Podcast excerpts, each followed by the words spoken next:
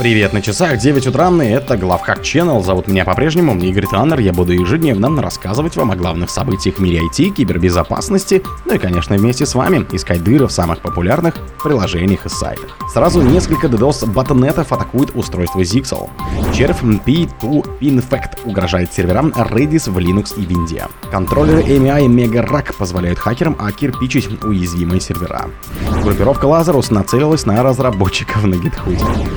А541 атакует Android-устройство шпионским ПО. Лаборатория Касперского предотвратила более 1,3 миллионов фишинговых атак, связанных с криптовалютой. Спонсор подкаста Глаз Бога. Глаз Бога — это самый подробный и удобный бот пробива людей, их соцсетей и автомобилей в Телеграме. Сразу несколько DDoS-ботнетов атакуют устройство Zixel. По данным компании Fortinet, как минимум три ботнета эксплуатируют уязвимость, недавно обнаруженной в оборудовании Zixel.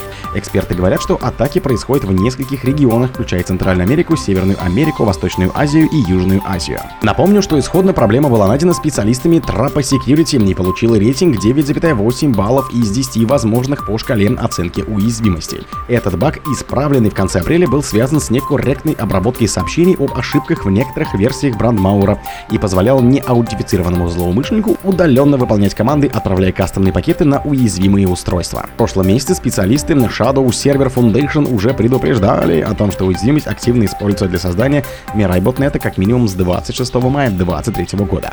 Как теперь пишут Fortinet, после того, как в июне состоялся публичный релиз модуля Metasploit, эксплуатирующего эту уязвимость, атаки заметно участились и теперь баг взяли на вооружение уже несколько ботнетов интернета. Теперь атаки исходят с нескольких IP-адресов и полагаются на скрипты, адаптированные для архитектуры MIPS. Червь P2 Pinfact угрожает серверам Redis в Linux и Windows.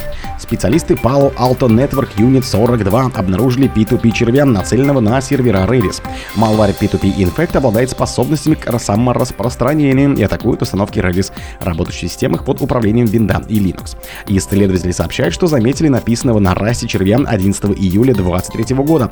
Он взламывает сервера Redis, которые уязвимы перед этой проблемой и позволяют осуществить побег из песочницы, а также выполнить произвольный код.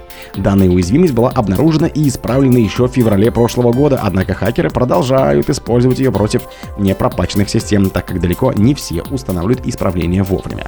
По словам исследователей, хотя за последние две недели в интернете было выявлено около 307 тысяч серверов Redis, только 934 из них потенциально уязвимы для атаки этого червя. Несмотря на то, что далеко не все сервера восприимчивы к заражению, червь все равно атакует их и пытается скомпрометировать. Пока эксперты говорят, что не могут оценить, насколько быстро растет вредоносная сеть, связанный с этим червем. Контроллеры MI Mega Rack позволяют хакерам окирпичить уязвимые сервера. Исследователи выявили критические уязвимости в программном обеспечении Mega Rack BMC компании American Megatrends International. Новые проблемы затрагивают многих поставщиков оборудования для облачных сервисов и дата-центров. Напомню, что BMC оснащаются собственными CPU, системой хранения данных и LAN-интерфейсом, через который удаленный админ может подключиться и отдать серверу или ПК команду на выполнение определенных операций. Фактически такие решения позволяют администраторам удаленно устранять многие неполадки, будто они сами физически присутствуют рядом с устройством. Мегарак BMC применяется как минимум 15 крупными производителями серверов. Как сообщают эксперты из компании Eclipsium, они обнаружили эти уязвимости и проанализировав исходный код American Megatrends International, украденный у компании вымогательской группировки RansomX, хищение произошло еще в 2021 году в результате взлома сети компании Gigabyte, одного из бизнес-партнеров AMI. Группировка Lazarus нацелилась на разработчиков на GitHub.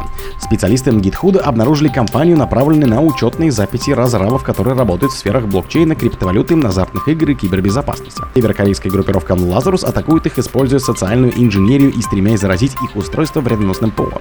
GitHub предупреждает, что для таких атак Lazarus компрометирует реально существующие аккаунты или создает новые поддельные личности, выдавая себя за разрабов или рекрутеров на GitHub и в социальных сетях.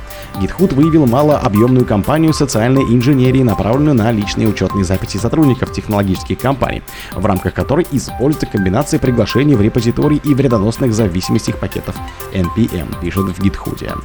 Фальшивые личности хакеров используются, чтобы завязать беседу с целевыми пользователями. Обычно в итоге такие разговоры приводят к переходу в другую платформу, прошлых компаний хакерах это был мессенджер WhatsApp. APT 41 атакует Android-устройство шпионским ПО. Китайская хак-группа APT 41 нацелилась на Android-устройство с помощью двух вредоносов, которые получили название Worm Spy и Dragon Egg. Эксперты компании Lookout сообщили, что оба вредоноса обладают обширными возможностями для сбора и кражи данных, которые активируются на скомпрометированных устройствах после развертывания дополнительных полезных нагрузок. APT-41 — одна из старейших китайских APT, которые нередко атакуют различные отрасли в США, Азии и Европе. В основном эта группировка известна своими кибершпионскими атаками против организаций в различных отраслях промышленности, включая разработку ПО, производство оборудования, научно-исследовательские центры, телекоммуникационные компании, университеты и иностранные правительства. Лаборатория Касперского предотвратила более 1,3 миллионов фишинговых атак, связанных с криптой.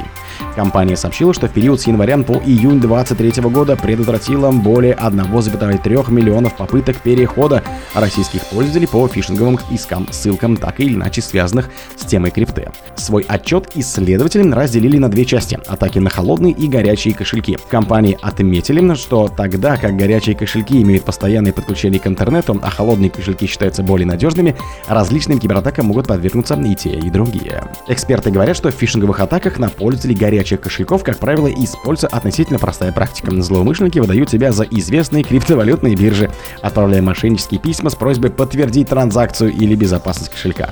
При переходе по такой ссылке жертвы перенаправляют на поддельную страницу, где ей предлагают ввести сид-фразу. Узнав ее, мошенники могут завладеть кошельком жертвы и перевести средства на свой счет. О других событиях, но в это же время не пропустите. У микрофона был Игорь Таннер. Пока.